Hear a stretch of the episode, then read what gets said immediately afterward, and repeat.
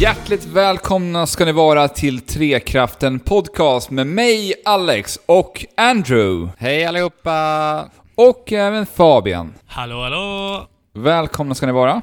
Hur Tackar, är det med tackar, dig? tackar! Välkommen du Alex, du ska vara välkommen. Tack så mycket Andrew. Det har hänt eh, mycket de senaste veckorna för mig. Jag, jag var inte med förra veckan. Nej. Nej. Jag var inte med på Gamescom. Nej, tyvärr. Tråkigt. Mycket tråkigt. Varför var du inte med då? Eh, jo, det är så här att jag... Vi pratade lite om i sommaravsnittet så pratade vi om att jag hade kommit in på skola som jag hade planerat att börja egentligen veckan efter Gamescom. Men eh, ganska exakt en vecka innan vi skulle dra iväg till Tyskland så kom jag in som reserv på min drömutbildning. Wow, Alltså, det är ju underbart. Wow, wow! Grattis! Tack så mycket. Så att numera så eh, håller jag hus i, eh, i Karlshamn i Blekinge och studerar spelutveckling. På, Aldrig varit i Karlshamn? Du har inte varit där? Nej. Nej? Vad är det för Nej, inte ställe? jag ens? Alltså det är en ganska liten stad. Är det typ Trosa eller? Ja, det är som Trosa fast lite större, finns lite mera. Vad gött. Vad sa du att du pluggade? Jag pluggar spelutveckling. Man får, I den här utbildningen så får man alltså lära sig lite av allt. Du får lära dig programmering, design, 3D-grafik och sen får du liksom hitta din grej som du ska nischa in dig på sen under de här tre åren. Så det jag har gjort senaste veckan är att jag har eh, suttit och pusslat ihop ett litet brädspel. Ja, Det är så första uppgiften för att lära sig, lära känna varandra och bonda med eh, klasskamrater och sånt. du har ju visat lite bilder och pratat om det här. Det, jag gillar, jag gillar Alex. Det är alltså ett wrestling-brädspel, inte sant? Mm, jag håller på med ett wrestlingbrädspel som är tu- turordningsbaserat wrestlingspel med sten, sax, påse, mekaniker och... Sa jag för mycket nu kanske? Nej, Kanske någon kommer roffa åt sig idén? ja, då får de göra det. Ja. Nej men eh, jag är jätteglad för din skull Alex, eh, och det ska bli jäkligt kul att få följa dig på den här resan faktiskt. Mm, Ja, verkligen. Det, det kommer ni också få göra, ni lyssnare där ute. Så får jag väl berätta om det händer något roligt och visa upp för er om det finns någonting intressant att visa. Och prata om, Ja. eh, såklart då. Ja, Eh, men det här är ju avsnitt 99. Ja. Neo Neo. det är ju det. Wow alltså. Det är alltså ett avsnitt ifrån 100. Mm. Eh, så att nästa vecka får vi se vad som händer. Ja. Vi säger inte mer än så då. Nej. Nej, någonting ska vi Eh. kunna hitta på. Ja, självklart. Jo, men Alex, i och med allt det här du nu berättar för oss i inledningen så eh, är det ju lite nostalgiskt här för oss nu, kan jag, tycker jag i alla fall personligen. Eh, att vi nu sitter eh, och skypar in det här Ja, poddavsnittet. verkligen. Det är ju Mm. lite så här. det är lite delay. Man känner Mm. att det är lite konstigt att så här, hitta rytmen Mm. i Ja, samtalet. verkligen. Vi tänkte ju först testa Discords nya video, videochattfunktion, men eh, den ville inte riktigt samarbeta med oss idag, så att vi hoppar tillbaka Nej. till gamla trogna Skype istället. Framöver kommer vi att behöva förlita oss på internet än en gång. Mm. Eh, Ja. Och det höll, bråkade med oss redan förra veckan när jag inte var med. Precis. Går vi tillbaka i utvecklingen då eller? Alltså, vi har ju fortfarande uppgraderat i ljudet. Mm, det har Ja. vi. Så, ja. Nej, Jag hoppas inte kommer ta, ta, ta koll på podden på något vis. Alltså självklart kommer det som du säger Fabian, det kommer ju... eh, Dynamiken kommer ju ta lite skada förstås. Jo men alltså, jag tänker ju att det är ju en vanlig sak också. Ja, det är det ju. Vi är ju vana att prata varandra i mun nu, Ja. Mm. så det kommer vi inte kunna göra på samma sätt. Nej, precis. Sen kanske det blir lite mer redigeringsarbete också i och för sig. Mm. Eh, klippa Ja, det- lite... Det återstår att se, men eh, alltså podden blir ju vad podden blir. Vad ska vi prata om i denna veckas podd? En hel del, vi har mycket på agendan. Till exempel, någonting eh, nytt som eh, du har införskaffat, Andrew. Ja, alltså jag kan väl säga att jag mår ju som jag aldrig har mått förut just nu i Okej. mitt liv. Mm. Okej? Eh, och specifikt väldigt mycket i min rygg. Och det är ju då förstås för att jag har eh, införskaffat en eh, gamingstol. Grattis! Tack så Ja. mycket. Jag har ju provat eh, att sitta i gamingstolar både hos dig Fabian, i ditt rum, in till Mm. mitt rum, eh, och också din gamingstol Alex. Så jag har ju eh, blivit totalfrälst eh, förstås, när jag satte mig i dem. Mm. Eh, och sen eh, ble, blev jag ju ex, extremt lyckligt lottad då att eh, bli tilldelad en gamingstol utav DXR Racer. Så Mm, det, var är tack, det var ju hyggligt, så det tackar jag ju något enormt för förstås. Du har väl haft det här i dryga månader nu snart?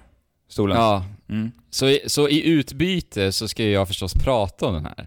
Eh, och göra någon form av recension, eller vad ska man kalla det? Och då är det så här, alltså sitta i en gamingstol, ifrån att gå ifrån eh, Magnus på Jysk för 500 kronor liksom, till att, till att sitta i en gamingstol från DXR Racer. Ja. Ja. det är ju inte så svårt att recensera om man säger så. Nej. Nej. Ja, det är det Eh, inte. Alltså, fullkomligt eh, ma- magisk stol alltså. Det är, jag, jag har blivit så bekväm i den att jag till och med har flyttat mina spelkonsoler till datan. Mm. Från soffan då? Från soffan. Så att, eh, Så att du jag sitter före- hellre? Du sitter hellre i din gamingstol än i soffan? Ja, jag föredrar det nu. Eh, för det, det som är så härligt med den är att du kan ju ställa in eh, olika positioner hur, hur som, lite hur som helst. Eh, och eh, ni vet ju den här eh, mytomspunna gaming-positionen. Mm. Det är alltså när du sitter med båda fötterna i golvet och lite, lite lutad framåt. Ja, men ändå rakryggad liksom. Ja. Och sen så kontrollen liggandes eh, mot benen. Precis, eller då armbågarna eh, på datorbordet om, om du spelar på datorn då. Mm. Det här är något som vi vet att Fabian är fruktansvärt dålig på när det kommer till gamingposition. Jajamän. Men, men det som är så fint med den här, i och med att du kan ställa in den här stolen på så många sätt, så har den en så kallad gamingpositionsinställning, har jag valt att kalla det. Okej, vad är det då? Eh, Det är just det Alex beskrev då, att man lutar den lite framåt helt enkelt. Kan inte det, du- det är, Kan inte du ta en bild på den här gamingpositionen så kan du lägga upp den här eh, till det här avsnittet och eventuellt en bild på Instagram också så vi har gamingpositionen. jo, jo, men det är en bra idé. Alltså, gamingpositionen har aldrig känts så som den gör för mig nu. Nej. Och det är så här, för det en gamingposition gör, det är att den, den eh, får ju ditt fokus att vara som aldrig förr. Alltså Mm. fokuset trissas upp helt enkelt. Och det är så jäkla härligt. Och det handlar ju om att man inte behöver tänka på hur man sitter, för att du sitter, Exakt! du sitter så som i det, i det optimala läget liksom. Hela tiden, utan att jag behöver anstränga mig. Medan För att allt sitta annat så. är suboptimalt. Ja. Eh, Och komforten är ju verkligen eh, fullkomligt fantastisk. Alltså det är materialet, jag vet inte liksom på detaljnivå vad det är för typ av material så, men det är, det är känslan va, det är den vi vill åt. Mm. Och det känns helt fantastiskt. Alltså det är så här, jag kan inte säga någonting negativt, helt ärligt, med den Nej. här. För att, men det är mina referenspunkter också förstås. Mm. Din, eh, din rygg är väldigt glad nu i alla fall. Nu kan Ja du men sitta, exakt. Du kan sitta länge och jobba. Det är väl kontentan av det hela, att jag helt enkelt mår bra i ryggen nu och jag kan spela spel vid datan. Förut så drog jag ju mig ifrån det, jag tror jag nämnde det va? Ja, Ja, det har du sagt. det har du nämnt flera Mm. gånger. Men Andrew, har det här resulterat i att du har kunnat spela Destiny 2-betan längre perioder? Ja men PC. precis. Exakt så. Eh, Så jag provade ju betan lite snabbt i denna fantastiska gamingposition, givetvis. Eh, Jag streamade lite faktiskt. Eh, Sen stötte jag på lite serverproblem där. Jaha. Vilk- Vilket gjorde att jag var tvungen att lägga ner. Jag vet inte riktigt vad som hände. Strunt samma. Eh, Destiny 2-betan kändes eh, precis som att spela Destiny. Självklart lite mer eh, lent och fint eh, och bättre förstås då, i och med att det är på PC. Men alltså, att spela Destiny med mus och tangentbord, det låter ju som lite av en dröm. Det är väl klart att det blir härligare att spela det på PC. Men det är ingen liksom sensation. Det tycker jag inte. Jag, jag tror att du kanske borde testa att spela det först på konsol och sen på PC. Jag, jag testade att spela Destiny-betan på, på konsol, på PS4. Ja, Och ja, efter, efter att jag spelat Splatoon mycket så är det så här. eh, Kontrollen är väldigt ointuitiv nu när man, nu när man inte kan använda eh, gyro-funktionen för att göra små justeringar. Så att, Mm. att bara, bara använda spaken till att sikta, jag tror att jag tror att jag fallit ur mig. Alltså jag kan inte göra det längre. Ja, nej, jag håller med. Alltså, det, jag, jag hade tänkt att nämna det när jag... Vi ska prata om det sen, uh, Uncharted, The Lost Legacy. När jag spelade det, eh, då liksom rörde jag min kontroll. För att jag trodde att jag kunde sikta så. Mm. Men sen, nej just det, det är, det är ju bara Splatoon du faktiskt kan använda gyron. Eh, Så det var riktigt eh, svårt och jobbigt faktiskt. Mm. Att gå tillbaka till att bara använda spakarna. Nej men alltså, Destiny 2, det kommer väl spelas jättebra på PC. Men det är ingenting liksom mekaniskt i Destiny 2 som gör att det känns helt fantastiskt. Nej, det är väl Att bara spela. lite mer av allt egentligen från Men- första Destiny. Men alltså, Ja. många, många konsolportar till PC som är skjut, skjutare, eh, det, det brukar kännas att det liksom inte är lika tight ändå, även fast det är mus och tangentbord. Tyckte du att du kände Alltså- det på Destiny-betan på PC? Nej, det kändes bra. Förutom att jag stötte på... Alltså så här, när man spelar Destiny 2-betan så är det en liten introduktion först där du spelar själv. Mhm. Och sen efter det så kan du då ansluta dig till de här så kallade Fire Teams och ge dig ut på en strike eller Ja. då spela kompetitivt, eh, fyra mot fyra. Mhm. Eh, och när jag spelade själv då i introduktionen, då funkade det jättebra. Eh, inga optimeringsprestandaproblem alls överhuvudtaget. Eh, men sen när jag spelade online, då började det total lagga. Oj. Alltså hela tiden. Det var som att liksom bilduppdateringen bara dippade, säg 15%. Oj. Och det var konstant. Det är ju där man vill att det inte ska dippa. Eh, ja. Men jag antar att det hade med eh, serverproblem att göra, i och med att jag sen då inte kunde fortsätta spela, som jag sa. Så vi får väl se. Ja men, eh, Destiny känns som Destiny, tycker jag ändå. Ja, alltså, det, det är helt otroligt alltså. Det känns verkligen exakt som att jag spelar Destiny igen. Alltså det finns ju ingenting för mig spontant när jag har spelat beta nu som får det att kännas annorlunda. Nej. Alltså ingenting Nej, det är, överhuvudtaget. det är liksom precis samma rustningar som vi är vana vid. Eh, kanske någon tweak här och där, men den övergripande känslan är fortfarande precis likadan och vapnen där känns precis likadant. Ja. Och fienderna känns precis likadana. Det där är lite Ba- konstigt tycker jag, att de inte har lagt ner lite mer krut på att faktiskt göra lite mer roliga designs på utrustningen man faktiskt bär i Destiny. För det är någonting vi Ja. pratar om rätt mycket när vi pratar om, pratar om Destiny. Mm. Att det oftast har så här sjukt tråkig och generisk jävla design på armor och Ja. Ja. verkligen. sånt tillför ju och det motiverar ju en till att liksom nöta, nöta, nöta. Det är därför vi älskar Monster Hunter så mycket, för att vi, vi är ju fashion hunters liksom. Vi gillar ju det. Mm. Men det är så jäkla... Alltså fienderna är ju sådana bullet sponges. Ja, verkligen. Och det är inte kul. Alltså Nej. jag tycker inte det. Det måste finnas mekaniker och liksom du måste ta till dig finesser för att överkomma fiender för att det ska vara intressant en längre tid. Sen är det klart att, eh, att co-op-elementet gör ju att det blir i alla fall snäppet roligare.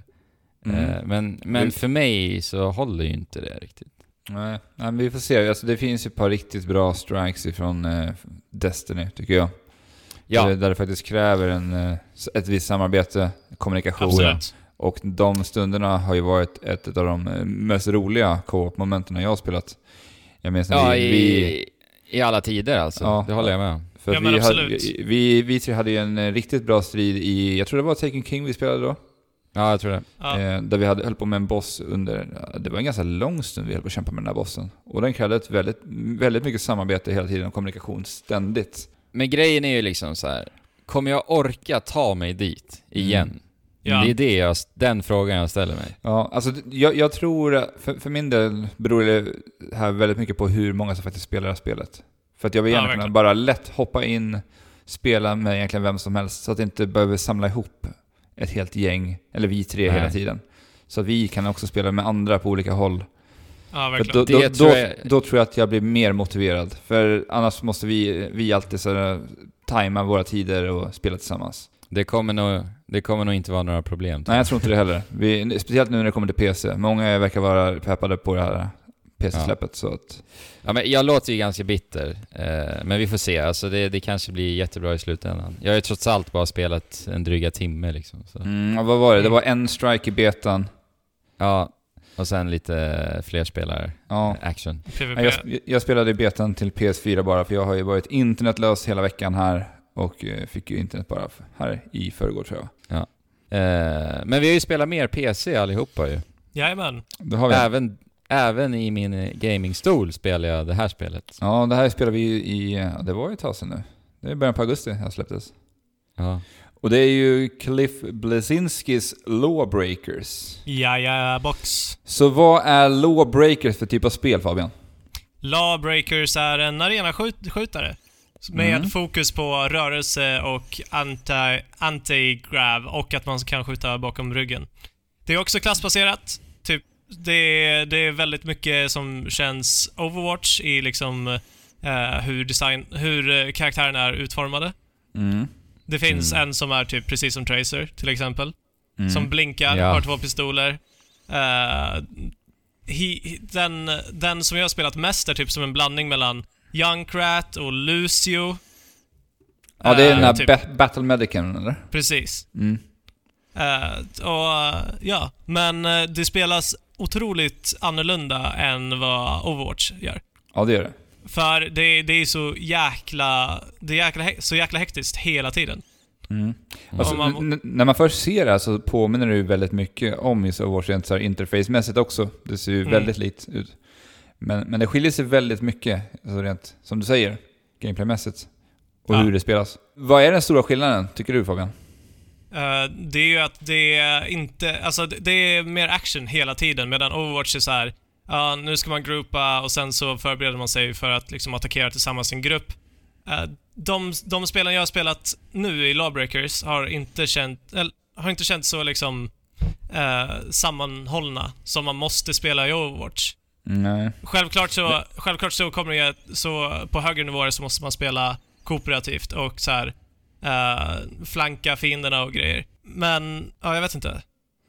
Men varför jämför vi med Overwatch? Det här är ju Lawbreakers. Mm.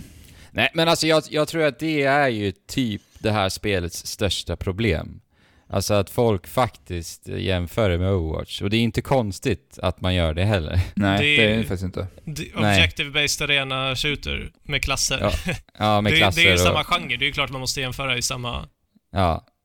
Men det är, alltså baserat på vad jag har spelat så är ju det här spelet, det är ju ett bra spel alltså.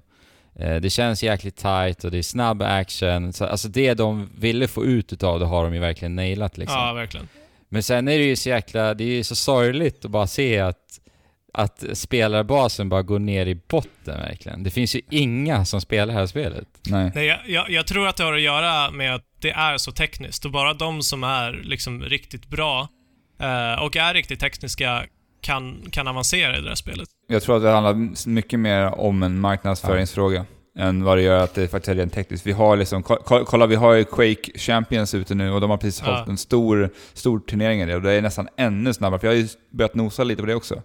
Ja, Och okej. det, är, ju- det är ännu värre än vad Lawbreakers är. Alltså jag tror att det är till 90% på grund av Overwatch. Alltså, det är den jämförelsen. Folk spelar Overwatch istället. Så Ja. enkelt är det. Men Ja. alltså, jag, jag tycker Overwatch är så sjukt mycket mer tilltalande på ett ytligt plan. Alltså, Ja, jag, ja. ja. Och det är det många tycker. Mm. Det är det jag menar. Ja, för Ja, men- att Lawbreak- Lawbreakers design är förkastlig. Alltså, Ja, den det är rent det, det vedervärdig. estetiska. Mm, ja, det är Ja. jättetråkig karaktärsdesign och det finns liksom ingen riktig här karaktär som man kan sätta som en poster girl, posterboy på, på det här spelet. För att Nej. Nej. man kommer inte känna igen det här, man kommer inte komma ihåg den här, de här karaktärerna. Man lägger Nej, jag kommer inte ens ihåg någon, Nej. typ. Nu. Ja, de är jättetråkigt, tråkig design. ja. Men eh, spelet flyter ju skitbra och det spelas Ja, ja. jättebra. Och Ja. eh, när vi ändå har spelat de här matcherna och fått ett bra flow så är det ju faktiskt kul. Ja, det det- riktigt det- kul. Men det är också så här, man måste ju lära sig banorna i ett multiplayer-spel först för att det verkligen ska kunna bli riktigt roligt. Mm. ja. Och, eh, spelsättet. Ja, men- Måste anamma spelsättet ordentligt också. Mm. Vi har ju lite olika spellägen i eh, Lawbreakers. Vi har ju eh, ett läge som jag håller som stora favoriten och det är Blitzball. Och det handlar om att man ska hämta upp en boll i mitten på banan. Ja, ja. Och den Mm. bollen ska man sen föra till motståndarens spawnbase. Så det är inte Blitzball från Final Fantasy 10 alltså? Nej. Så här handlar det om att den som tar bollen springer iväg så ska de försöka ta med sitt lag snabbt och det här går jättefort. Det finns ju vissa, det finns ju en klass jag vet som jag spelar rätt mycket som heter Rafe som typ verkade vara väldigt populär. Många som Ja. valde den här karaktären för han var ju sjukt snabb och jävligt eh, farlig. Mm. Är, är inte han som kan, likt Vanquish-protagonisten, typ glida på marken? Jo Precis precis, så. man, Med man, någon glider fram. jetpack. Ja. Sen har man en liten eh, snabb och skadlig pickadoll och en kniv som man kan sätta in i hjärtat på sin fiende. ja. Men eh, det läget tycker jag är jätteroligt. Det är bra tempo, det går fort och... Ja, alltså det, det är verkligen det Lawbreakers är. Ja. Det är bara fullkomligt ös. Mm. Och det är så här, man blir typ matt verkligen. Alltså Ja, man blir det. utmattad Ja, i verkligen. hjärnan efter en session med det här spelet. Jo, men det blir också, just det som att vi nämnde också, vi har ju de här gravity-zonerna där vi måste ju liksom jobba väldigt mycket vertikalt. Alltså Ja. Ja. mycket, det blir väldigt mycket vertikalt skjutande. Och Ja, man flyger ju nästan omkring liksom. Ja, Ja, verkligen. och karaktärer som flyger precis överallt. Det finns en klass som har den här, en typ en enterhake som kan slunga sig runt överallt. Och, Ja, den blir ju, blir ju välbehövlig i just de zonerna också. mm. Men eh, vad har vi mer för spellägen än Blitzball? Alltså mina favoriter är ju Blitzball och den där batteri eh, fräset Ja, eh, Och det är just för att det gör ju att eh, alla spelare hela tiden måste vara i rörelse och det är ju Mm. det vad spelet är egentligen. Ja, Ja. verkligen. Vi har ingen Alltså- payload här liksom. Och, och det är väl Nej. egentligen den stora skillnaden mot eh, Overwatch. För Overwatch handlar ju mer om att man ska hålla slutna och inte röra sig så mycket framåt. Utan vi har ju liksom, vi, vi håller ihop i vårt lag. Här flyger folk överallt och bara jagar den här eh, nissen som håller i bollen och... Ja, eller alltså som, som de attackerande i Overwatch så ska ni ju typ vara som en vägg som pushar liksom. Ja, Mm. Nej men Lawbreaker skulle jag behöva spela lite mer av för att kunna liksom verkligen komma in i det. ja men det blir ju ett Eh, Jag har problem. inte nu. spelat så många timmar, men som du säger Elner så blir man verkligen matt av att spela det. Så att jag, jag, min hjärna klarar typ bara av att spela några runder per kväll. Då behöver du en DXR Racer gamingstol. Fast jag har ju en gamingstol som... eh, Har, Jag får du lika likvärdigt. bra Får du lika bra gaming position automatiskt i Men, den? men det, här, det här handlar inte om gamingposition, det här handlar om att hjärnan blir liksom bombarderad med intryck och man måste fokusera så sjukt mycket varje sekund när du spelar det här spelet. Mm, och lite gamingposition. Mm. Absolut. Ja, det, det är viktigt. Men eh, jag, jag tycker det är intressant att titta på hur den här starten för Lawbreakers har gått. För vi har ju sett, senaste gången jag kollade här i veckan hur spelarantalet såg ut så var det typ 500 pers som spelade det här. Mhm. Ja. Alltså det är sjukt. Eh, jag tror det var typ, alltså runt 10 000 personer som spelade Mm. på dag ett. Ja, Det är sjukt alltså. ja. Nej, det, är, det är inte mycket spelare. Och sen, sen typ två, en, två dagar senare, då var det ha- halverade liksom. Ja. Men sen, Det är också, sen är det här äh, marknadsföringen. Man har inte... Ja, verkligen. Det är inte många som har hört talas om vad Lawbreakers ens är. Det är det bästa de kunde göra, alltså trycka på marknadsföring. Ja. Ja. Men jag kolla, kolla bara tillbaka tio år i tiden när eh, Cliffy B var liksom den stora rockstjärnan i spelvärlden. När han hade Mm. Gears of War-mannen. Han syntes Mm. överallt på alla stora spelevent. Så eh, de jag vet inte, de tappade det här helt och hållet med Lawbreakers. Men Jag då hade han verkligen- ju Microsoft ryggen. Jo. Ja, det är väl budgetfråga antar jag. Ja, ja det... Men som sagt, alltså man ska lägga minst 20% av sin budget på marknadsföring. Och det Ja, verkar inte Cliffy ha gjort. Nej, han skulle skick, kasta ut det till typ alla de största streamers och bara låta dem spela det. Så Mm. Ja, kanske gå från 10 000 till 30 000 spelare dag ett. i ja för det, det var ju också... Jag kollade faktiskt det på Twitch där under releaseveckan. Det var väldigt få som faktiskt spelade, streamade Lawbreakers. Ja. Inte Ja. ens, Ja. inte ens topp 10 som det faktiskt brukar göra på så här stora release-spel första veckan. Nej. Ja, ja, bra spel, spelkänslan är ju där liksom. Ah, ja. Mm. Men, Förmodligen spel som kommer dö ut ganska snabbt, ja. ska jag gissa på. Nej men från uh, Cliffy B, som som sagt har gjort Gears of War, till kanske Gears of Wars största konkurrens. Konkurren, konkurrent heter det. Konkurrent. Uncharted. Och från eh, enterhakrar vi har i Lawbreakers till Chloes rep vi svingar oss omkring med. Mm. Ja. För du har spelat Uncharted... Vad heter The det? Lost Legacy.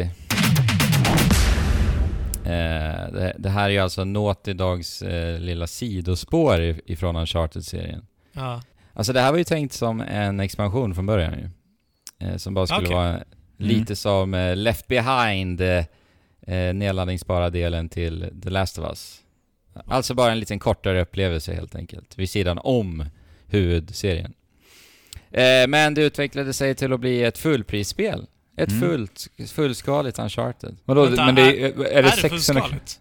Men det är väl inte 600 kronor spel? Nej, det ligger på, eh, jag tror det är en runt 400 kronor någonstans. Ja, då är det ändå Okej. en budget, budgetvariant. Jo, men jag menar, det är ett...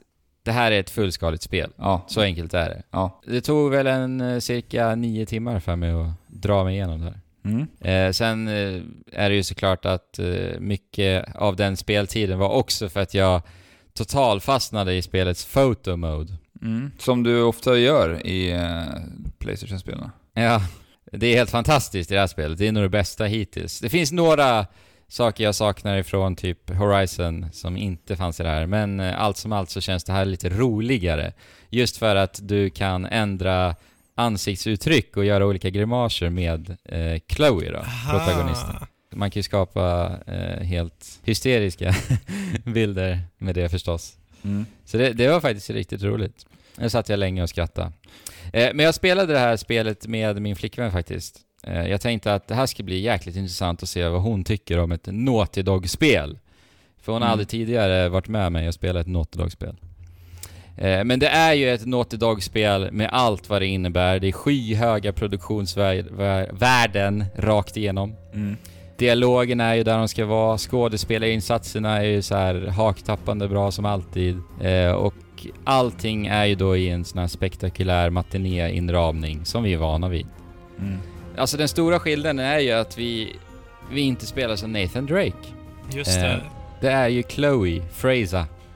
Eh, hon är ju lite av en fanfavorit ju ifrån Uncharted 2. Mm. Eh, minns ni henne eller? Ja, ja. Det är klart. Vad, ty- vad tyckte ni om henne i Uncharted 2? Ni, det kanske ni inte minns? Nej, det kanske inte minns. Men jag minns Nej, jag henne minns som uh, tjejen i röd topp och svart hår. Ja, Jag, jag har faktiskt gillat Chloe eh, väldigt mycket, så jag vart ju ändå så här glad när jag såg att hon skulle vara i rampljuset i det här spelet. Men vart, vart, vart utspelar det sig rent tidsmässigt? Är det innan hon har träffat Nathan eller? Nej, det är alltså efter alla händelser i eh, Uncharted 4. Ah, okej. Aha, okej. Jag tror det bara handlar om månader efter, Ah, ja, okej. till och med. Ja. Så att nu, Eh. nu kanske Chloe får ta över facklan här redan Mm, efter. ja, men precis. Vi får se. Och med oss så har vi också Nadine och hon var ju en av eh, birollerna och en av antagonisterna i Uncharted 4 ju. Mm. Just det. Hon hade ju sin eh, legosoldatsarmé där som hon eh, härjar med. det, det bästa med det här spelet, det är ju återigen, alltså dialogerna, att bara få följa med de här karaktärerna på den här resan och deras utveckling och bara följa med deras personligheter. Mm. För att det är jäkligt härlig eh, kemi mellan Chloe och Nadine. Chloe, hon känns lite mer så här erfaren, säker på sin sak. För vi be- befinner oss i eh, den indiska bergskedjan och djungeln där. Just det. Och det, och det är hennes hemtrakter också ju. Eh, och Jaha, det. Det lyser väldigt mycket igenom också. Eh, för att hon känns så jäkla målmedveten och säker på det hon gör. Liksom. Och Nadine, hon är ju lite, lite så här med sin militärbakgrund, väldigt så här kontrollerande och eh, ja, gör allting enligt konstens alla regler liksom. Mm. Lite bitter också. Kanske tänker lite för mycket.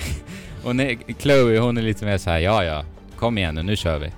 Alltså, Naughty Dog, de har ju verkligen en förmåga att få dialoger att kännas så jäkla naturliga.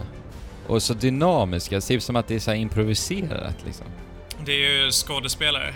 Ja, ja. Och manus. Manuset i The Lost Legacy var verkligen träffsäkert alltså.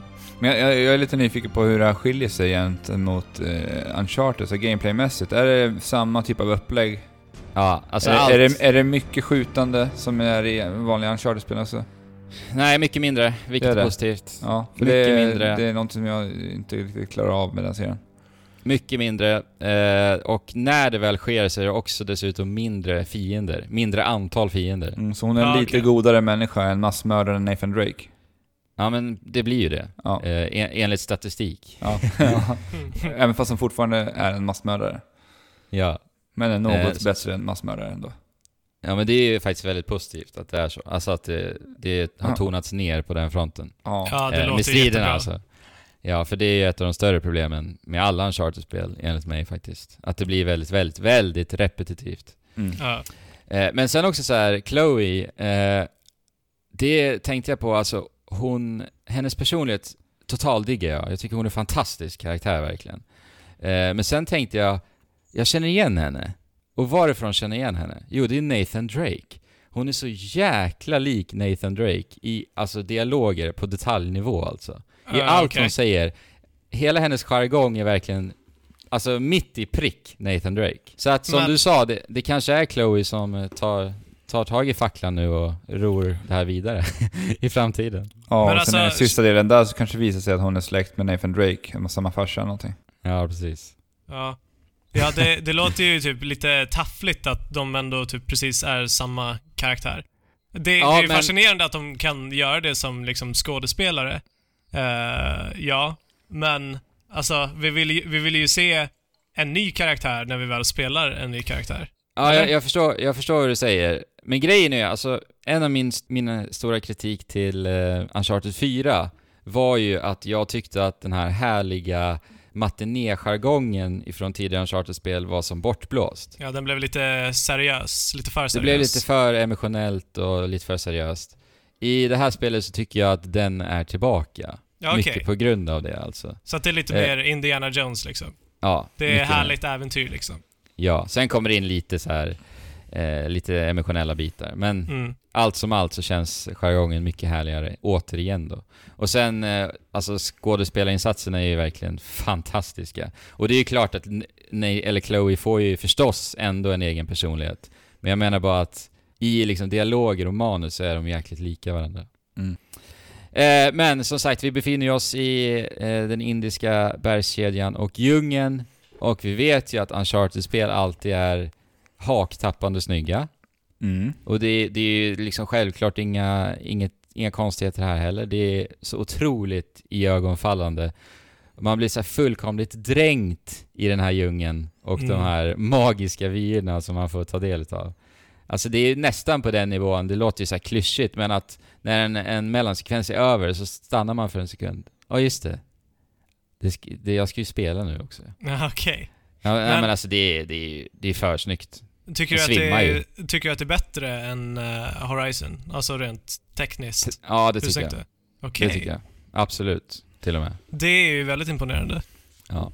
ja det är att de har lyckats sätta upp det. Ja. Eh, men eh, sen är det ett Uncharted-spel med allt vad det innebär. Jag var inne på striderna. Eh, och Det är inget pussel. Det är inget Jo. mer fokus på pussel. det är det ju också, och det är också positivt. Eh, och det är klättrande fortfarande förstås. Okej. Eh, det är mycket mer pussel, men sen en stor nyhet i, den här, eh, i det här spelet är att de har en, ett kapitel där de har alltså öppnat upp en lite stö- ett större område. Eh, så tänk er till exempel det här Madagaskar-kapitlet i Ja, just Uncharted det. 4, där vi fick den här jeepen som vi kunde strosa omkring med och göra lite vad vi ville. Väldigt, väldigt, väldigt begränsat förstås, men Ja. ändå lite öppet. Så ett sånt segment återkommer nu i det här spelet. Men nu får vi också en eh, fysisk karta som vi kan plocka upp och eh, så ser vi då lite så här eh, intressanta eh, platser och punkter på den här kartan som vi kan besöka. Och här blir det då lite pussellösande och även lite hemligheter att hitta. Ja, okej. Mm. Och jag uppskattade faktiskt ändå den här delen. För att alltså, Uncharted-spelen är ju väldigt mycket fokus på skattjakt. Alltså vi, vi är iväg på ett äventyr och vi ska hitta skatter och sådär. Mm. Och jag tycker att i och med att du själv som spelare får välja i ett större öppnare område vart du ska ta dig, så kommer du på något sätt liksom närmre skattjakten som spelare. Ja, Alltså att du, att du fysiskt tar upp, för det är så snyggt, hon tar ju alltså upp den fysiskt i spelet, kartan. Eh, så alltså det är, det är ingen liksom tråkig meny, utan det är karta hon håller i. Och det är ingen minimap. Nej. Som du säger, nej. Eh, så då tar hon upp kartan och sen så tittar du, dit ska vi, ner med kartan och sen drar du mot eh, det hållet helt enkelt. Jag tycker Mm. man blir liksom mer delaktig i det hela. Jag, så jag gillar det faktiskt. Det. Eh, sen är det ju oerhört begränsat i området i sig. Så jag, Jo, det men, är jag tycker det är ju inte liksom spelmekaniskt fantastiskt, men jag Men- gillar ju ändå Men detaljer. är det den här delen som är typ det nya i det här Uncharted-spelet? Den här Jag skulle, nog- ja, jag skulle nog säga det alltså. det är typ den största För nyheten. att jag tänker att eh, jag hade ju ändå hoppats någonstans på att... Spelet har ju ändå marknadsfört med de här två karaktärerna som, som är med i eh, Lost Legacy. Ja. Ja. Att man hade gjort något mera utav det, där man hade kunnat spela till exempel båda karaktärerna och tillsammans lösa olika pussel. Och switcha Nej. mellan två olika karaktärer. Sånt hade, det hade tillfört ganska mycket till Uncharted-serien tycker jag. Ja. Om man hade gjort någonting mera. Addera någon ny ingrediens i det här spelet. Ja, alltså meka mekaniskt är det ingen skillnad Nej. alls. Det är verkligen... Alltså det är bara copy-pasta Uncharted 4 rakt av egentligen. Mm. Eh, men sen är det så här, alltså det är ju som sagt mera pussel. Eh, och det uppskattar jag också. Sen är ju de otroligt visuellt snygga också. Eh, för arkitekturen överallt är verkligen slående vackert alltså. Mhm. Och det, det är så här att du ska manipulera saker och ting eh, i de här pusslen och det är så jäkla snyggt hur de har fått ihop det. Ja. Så om du gillar Uncharted och det framgångsreceptet som vi ändå får säga att det är, så är The Lost Legacy ett spel för dig. Ja, alltså jag tyckte ju att tempot och längden var snudd på, inte perfekt, men för att vara ett Uncharted-spel, kanske perfekt. Ja. Mhm. Alltså för att det är ju ett mer fokuserat och komprimerat eh, spel, eh, Uncharted-spel. Och när vi får då mindre strider, vi får lite mera pussel, så, så känns det som ett, ett väldigt bra förpackat Uncharted, helt enkelt. Ja, det Så låter jag- ju jättebra. Så jag uppskattade verkligen att det är ett, en kortare upplevelse också. Eh, men sen så dras det ju fortfarande med problemen jag hade med fyran och det är också mycket kontrollen och vi har ju det här osynliga magnetfältet så att när du hoppar så dras du till olika punkter som du kanske inte vill. Mm. Speciellt i stressade situationer. Jag avskyr det i liksom i fullskaliga eldstrider så ska du ta dig ifrån snabbt. Nej, då ska Nadine, eller Chloe hoppa till höger istället för vänster. Alltså det är ju det där alltså. Klumpig kontroll också, tycker jag. Mm. Mm. Sen är det så mycket överanvändande av animationer för att det ska se så snyggt ut och bla bla bla. Men och sen så spelade jag ju som sagt med min flickvän och jag trodde ju och förväntade ju mig lite att hon skulle bli Alltså att hon skulle blåsas av stolen lite faktiskt. att, för att det var så himla häftigt och att det var så himla kul och, och roligt att följa med på den här resan. Men sen visade det sig att hon tyckte att det nästan var jobbigt att titta på mig när jag spelade spelet. Just för att i strider i det här spelet så eh, blir det ju lite som när hon är passiv och tittar. Så är det ju då jag som liksom regisserar de här actionsekvenserna för henne. Mm. Och, och när jag dör, på grund av, som jag sa då, att jag hoppar till vänster istället för höger för att kontrollen och, och det här ma- magnetfältet är som det är. Då säger hon till mig, men vad gör du? Nu, var, varför gör du sådär? Och då försöker jag förklara för henne, men det är inte jag. det, det är spelet som... Så det är problem med spelet mekaniskt. Och hon förstår ju liksom inte det. Nej. Nej. Så att det blev, det blev som att jag förstörde upplevelsen för henne på grund av dumheter i spelet liksom. Eh, sen är det fortfarande stealth-mekanik från fyran är ju likadan, jag tycker att den är så jäkla begränsad. Och det är så här självklara saker som vi har spelat i spel i flera år nu inte finns, jag fattar inte det. Varför kan jag inte vissla till en vakt? Varför kan jag inte kasta en sten som gör att det eh, bildas ett ljud så att vakten går dit? Alltså, Men det hade där. de ju till och med i Last of Us ju. Ja, och jag, det är fullkomligt obegripligt. Så att Mm. jag, jag stealthar inte det här spelet, vilket jag annars förmodligen skulle föredra för att det funkar helt enkelt inte. Mm. Eh, men, men, men. Ett Uncharted-spel med allt vad det innebär. Jag tyckte att eh, det är nog efter Uncharted 2 det bästa Uncharted-spelet, skulle jag ändå säga. Just för att du får en kompakt Uncharted-upplevelse helt enkelt. Men jag tycker det låter positivt alltså. Ja. Mindre Mm. strider, mer pussel, mm, kortare längd. Ja, Ja. Jag, jag, jag kan tycka att Uncharted-spelen blir lite väl långa och lite trötta i Ja, slutet. verkligen. Så Oh, ja. bara, man bara gör samma sak hela, hela tiden. Sen vill man bara ha klart storyn Mm. ja. för att sen lägga sig ifrån sig spelet. Men sen en liten detalj som jag lade märke till eh, är att det är lite så här meta i dialogerna i det här spelet. Eh, Okej. ni, ni vet, eh, eh, på förhand innan Uncharted 4 släpptes så var det mycket eh, snack ute på webben att, vänta nu, Sam, Sam, alltså Nathan Drakes bror, Mm. det är alltså en karaktär vi aldrig har hört talas om och helt plötsligt kommer han in i Uncharted 4 och är Nathan Drakes bror. Mm. Mm. Det var ju liksom som någonting märkligt som, eh, som internet verkligen nappade och tog upp. Eh, Det finns en, en, en, en liten rad i det här spelet, jag vet inte exakt hur den var, men det är typ i stil med att Chloe eller Nadine säger till den andra Ja, ah, Sam, vem är det? Då säger den andra, ja ah, det är Nathan Drakes bror ju. Och han verkade ju komma från ingenstans. Ja, Så att de, de spelar på det liksom. Ja. Eh, det var ju mycket bättre eh, dialog. det där var lite så här. Nej men alltså, jag det, förstår, det var, jag, förstår ja, det. alltså de, de, de bygger upp det verkligen så att vi ska så här förstå att det är det de trycker på, Mm. helt enkelt. Och jag, jag tyckte, det drog lite på smilgroparna faktiskt. Och sen ni vet de här eh, lådorna Ja. ifrån Uncharted 4, som vi bara drog och drog och drog på hela, hela tiden. Eh, de drar vi på en gång, precis i början av spelet. Eh, och sen lite, lite senare än den första gången vi gör det. Och då tänker jag direkt, ah men herregud Naughty Dog. Har ni inte kommit över detta? Nej. Och vad menar Och sen- du på då? För att förtydliga. Alltså att det är alla ser likadana ut, vad menar du?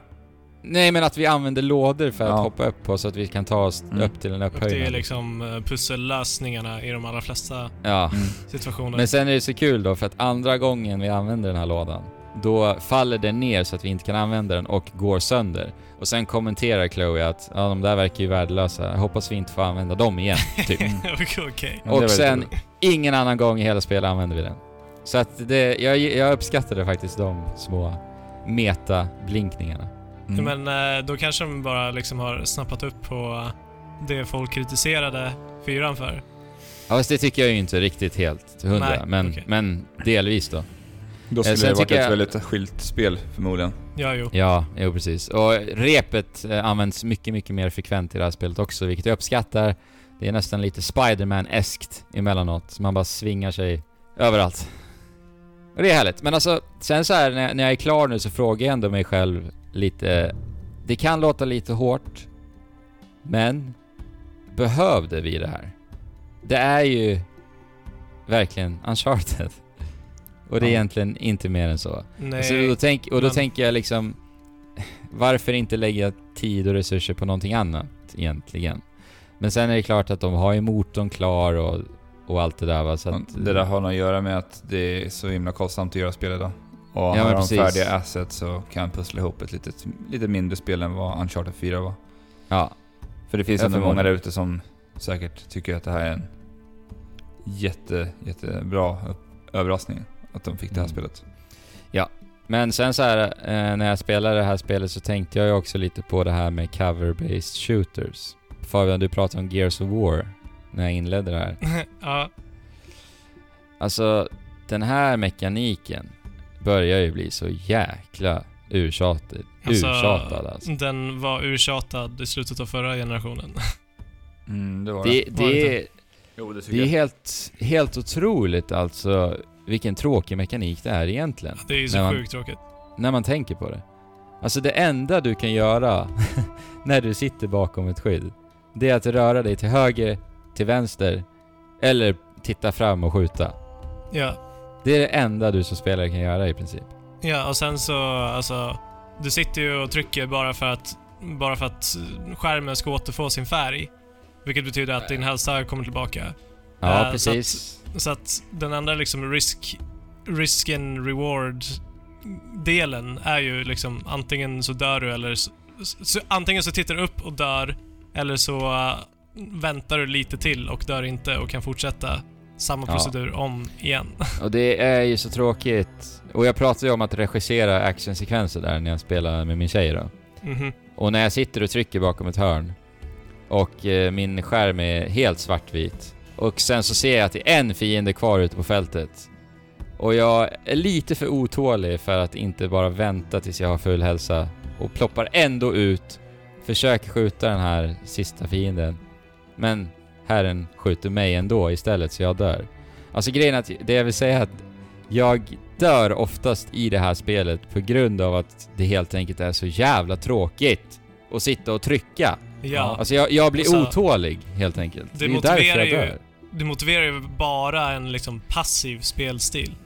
Ja. Och sen om man jämför med Doom som är helt tvärtom. När du håller på att dö, då ska du köra järnet och Ja, det, jag vill gärna att eh, det här ska försvinna helt och hållet eh, nu faktiskt. Och vi har väl börjat se det. Eh, Mm. Men eh, det var det. Uncharted The Lost Legacy.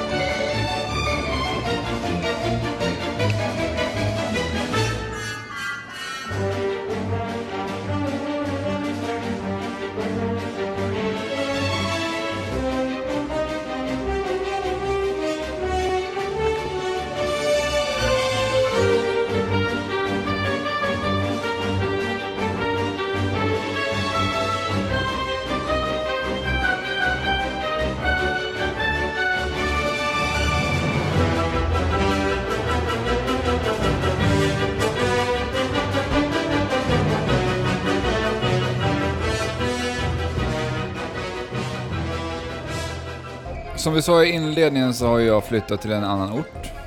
Och eh, Jajamensan. här i fredag så eh, kom jag in till mitt eh, boende då. Och jag Okej. tänkte så här att, ja men jag slår väl upp min säng, jag slår upp mitt eh, databord som nu är ett köksbord, för jag glömde ett bord hemma så jag fick sno köksbordet som fanns här. Så det är det jag har nu som ett bord. Eh, tänker att ja, men jag lägger mig i sängen och så ska jag spela lite Sonic Mania, för det har jag börjat spela lite grann. Jag har spelat Ja, just det. Ja, just lite, ja, jag är snart i slutet på det här spelet, så jag tänkte jag skulle ha avslutat det. Men eh, när jag ska lägga mig i sängen och stoppa in min switch för laddning, eller jag skulle inte stoppa men jag tänkte att jag skulle stoppa in den för laddning. Så inser jag snart att jag har tappat min jäkla laddningskabel till switchen någonstans när jag har flyttat runt.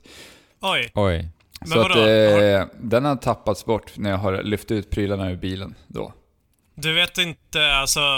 Du har faktiskt tappat den? Du har bara Ja, inte jag har glömt den hemma tappat? Nej, utan jag har Ja. tappat den. För jag såg den när jag packade in allting i bilen.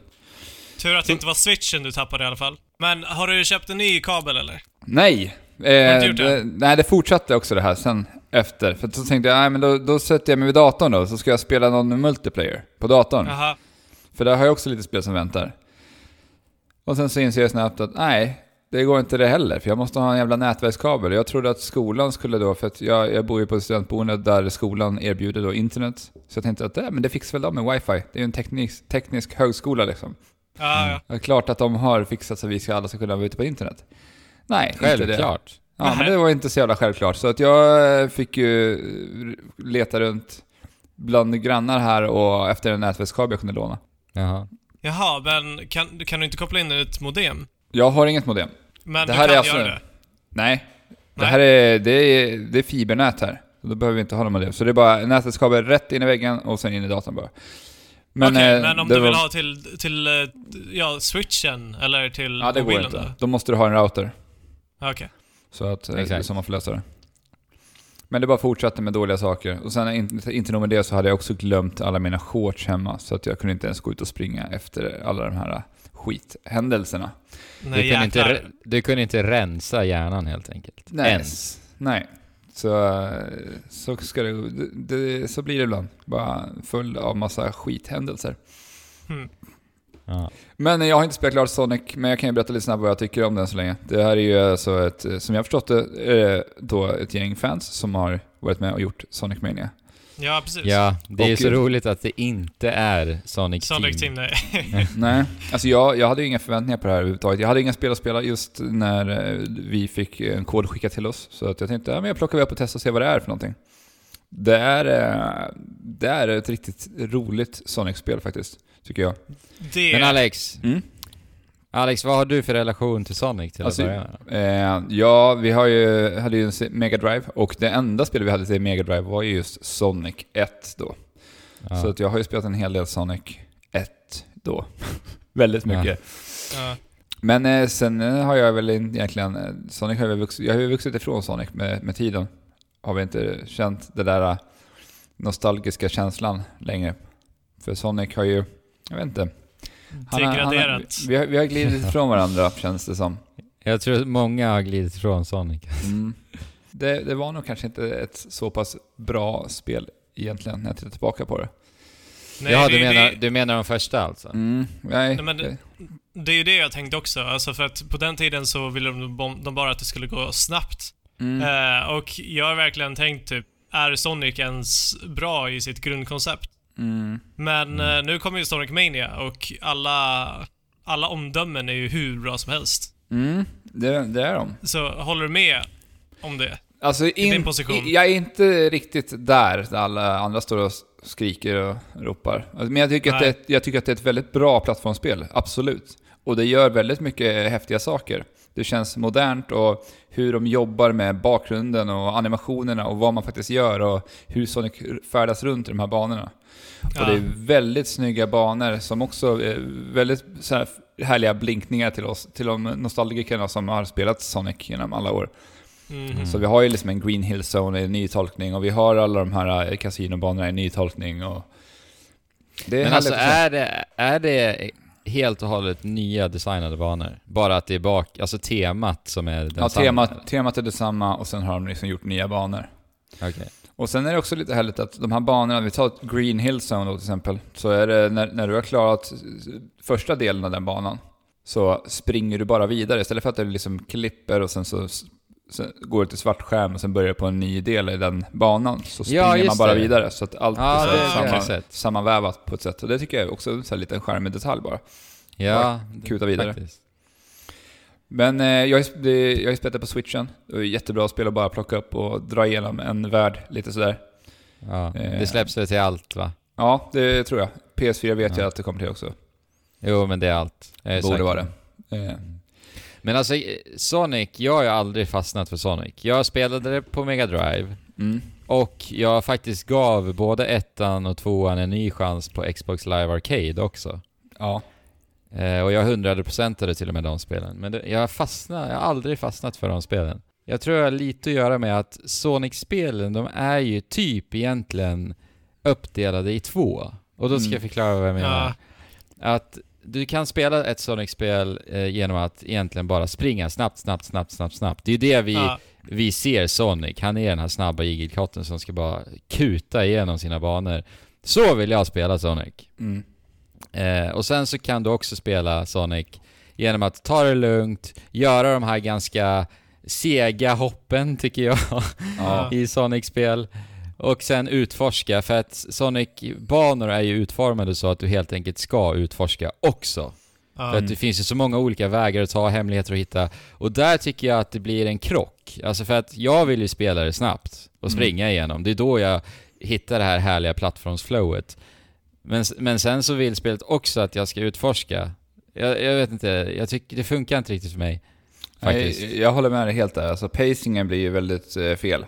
Ja. Du kommer ofta till punkter där du blir tvungen att göra lite så här precisionshopp i, med Sonic och så. Men jag vill ju också, precis som du, hålla uppe tempot med Sonic. Och det blir ju ett problem. För jag, det stora problemet med det tycker jag blir också att ha plattformarna till så pass högt tempo skulle ju kräva en längre utzoomning på Ja. kameran. Mm. Men, ja men det är också ett problem. Alltså om du väljer att spela Sonic snabbt. Ja. Problemet är ju då också att du måste lära dig banorna för att det ska bli så kul som det kan bli. Ja, eftersom att du knappt hinner reagera på dem för det går Exakt. så pass snabbt. Så hade, hade, här- jag, hade jag fått designa ett eh, Sonic-spel så hade jag ju gjort Sonic bra mycket mindre på skärmen och eh, zoomat ut kameran för att kunna läsa av banorna på ett helt annat sätt. Ja, och simplare nivådesign. Ja. Jag, jag tycker det alltså. För att det blir liksom för många olika vägar och för mycket objekt i vägen för att, jag vet inte. Mm. Men det är bara vad, vad jag tycker om de spelen jag har spelat. Mm. Och som sagt, jag gav det faktiskt en ny chans i, på senare år också, så att, och jag tycker jag håller fast vid det alltså. Mm. Men, alltså Sonic Mania, det är samma sak alltså. Alltså det är ju väldigt mycket ett Sonic igen.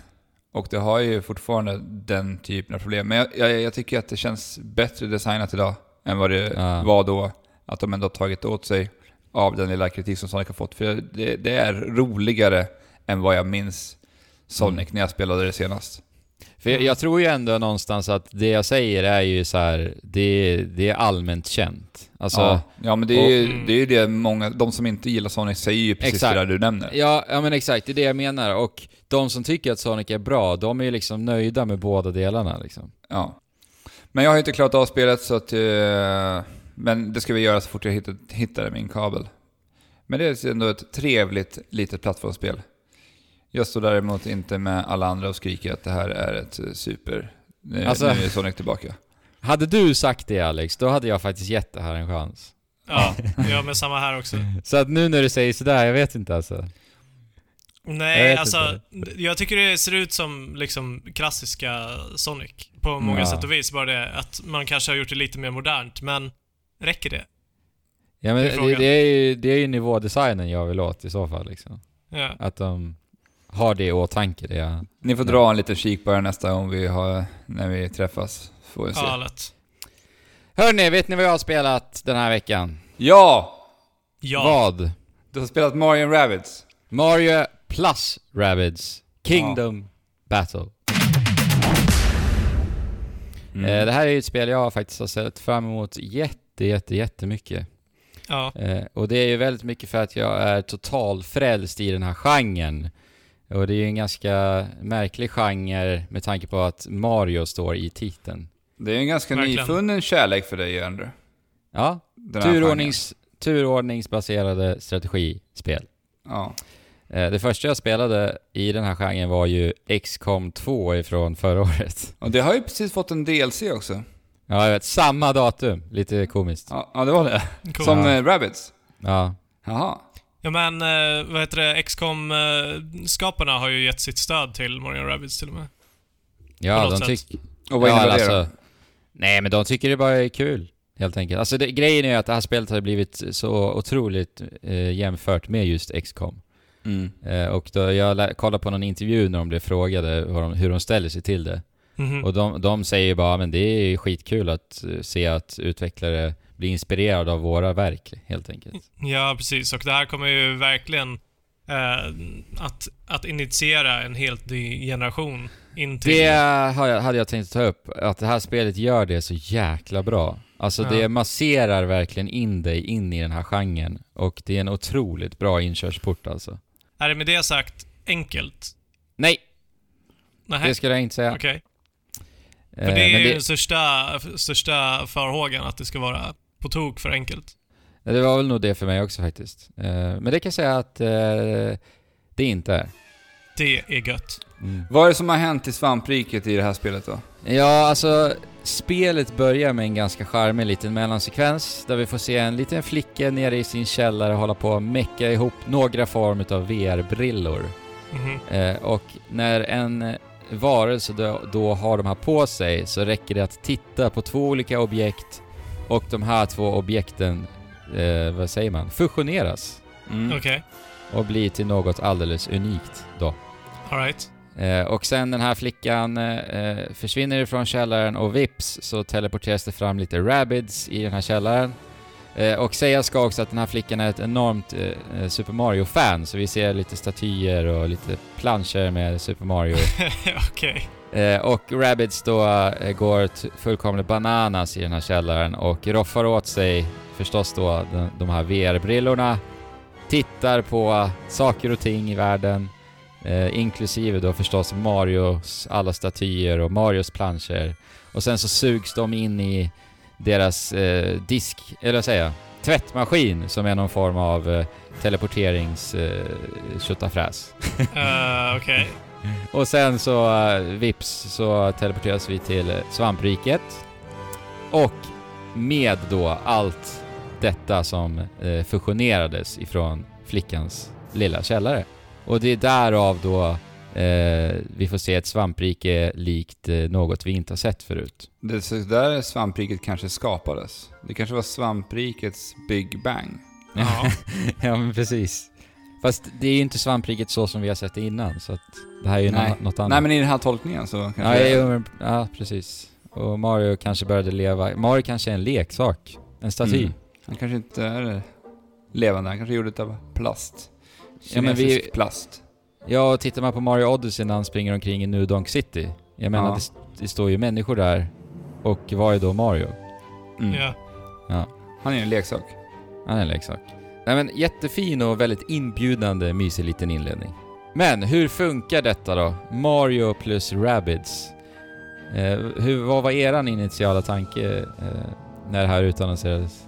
Så när det läckte så var jag ju såklart väldigt skeptisk. Men eh, sen när de visade det och det faktiskt utannonserades så kunde jag inte vara mer taggad på det. Men jag, jag tänker mest på just att faktiskt blanda Mario och Rabbids liksom. Jag har ingen relation till Rabbids, så att det Nej. var bara konstigt. Vi pratade ju om sådana här cross-spel förut, där man fusionerar två olika spelserier för, jag tror Ja. det, det måste vara typ två år sedan nu. Mhm. Ja, det är nog länge sedan. Ja, det är väldigt länge sedan. Men jag, jag har alltid varit lite förtjust i det. Jag tycker det är roligt hur man eh, vågar göra det med två stycken så här starka varumärken och bara göra någonting Ja, helt, knasigt av det. Så att jag, jag tycker det bara är roligt när jag får se sådana här saker. Ja. Så det var ju Och min jag- första, första tanke när jag såg utannonseringen av det. Och första gången fick vi faktiskt se, det var ju inte innan den här läckta bilden på det här spelet så fick vi faktiskt se det här eh, i en presentation, jag tror det var på Nintendo Direct, där de hade de här eh, Mario Rabbids-figurerna stående i en hylla i bakgrunden. Ja, just det. Ja, Mhm. Det visar sig att de i och för sig ser väldigt annorlunda ut nu i fullspelet, men... ja. Men det var ändå där de sådde fröet. Ja. Nej men alltså. Båda har ju en väldigt familjevänlig tecknad stil. Rent estetiskt så tycker jag ändå att det inte är särskilt konstigt. Faktiskt. Nej. Men eh, sen är det klart att det är ju två ganska vitt skilda universum ändå. Och det är det som bara kändes... Jag tyckte det kändes också lite konstigt, men det var inte liksom fullkomligt obegripligt. Det tyckte jag faktiskt inte. Som typ hela internet verkade tycka. Nej. Eh, Fast, för alltså Marios universum, det känns ju mer så här reserverat och lite varmt och Ja, inbjudande. Eh, Medan Rabbids, de är ju bara fullkomligt galna, helt Ja, enkelt. precis. Och det är ju, det är ju Minions innan Minions ens fanns. Ja. Mm. Eh, lite häftigt ändå kan jag tycka. Men eh, alltså, en väldigt mycket konstigare mashup är ju Disney och Final Fantasy. Ja, jag tänkte precis säga det Ja, också. Det var ju faktiskt. ändå, det, det var ju jättekonstigt när det väl utannonserades en gång i tiden. Ja. Mm. Och det visar ju sig funka bra också ju. Ja. Mhm. För det kan jag ju säga att det här gör. Det funkar Mm. jättebra eh, i Mario Rabbids. Mm. Eh, nej men alltså det första man slås av ändå eh, tycker jag är eh, de här fullkomligt iögonfallande animationerna. Mm. Alltså det är så makalöst snyggt. Det är så snyggt. Det är bland det snyggaste jag har upplevt faktiskt i ett spel. Eh, och det, det är så jäkla uttrycksfulla karaktärer, både Mario och förstås då eh, specifikt även Rabbids, för de är ju som sagt fullkomligt galna och de gapar och skriker och hoppar hejvilt överallt. Ja, men det ser ju ut som att man spelar en animerad film liksom. Ja, verkligen. Alltså mellansekvenserna är superbra, alltså genomgående. Jag tycker också att eh, Grant Kirkhope, som gör musiken, har gjort ett jädra hästjobb för att fy vad bra musik han har gjort. Är det inte så att han har gjort musik till Rare-spel en gång i tiden?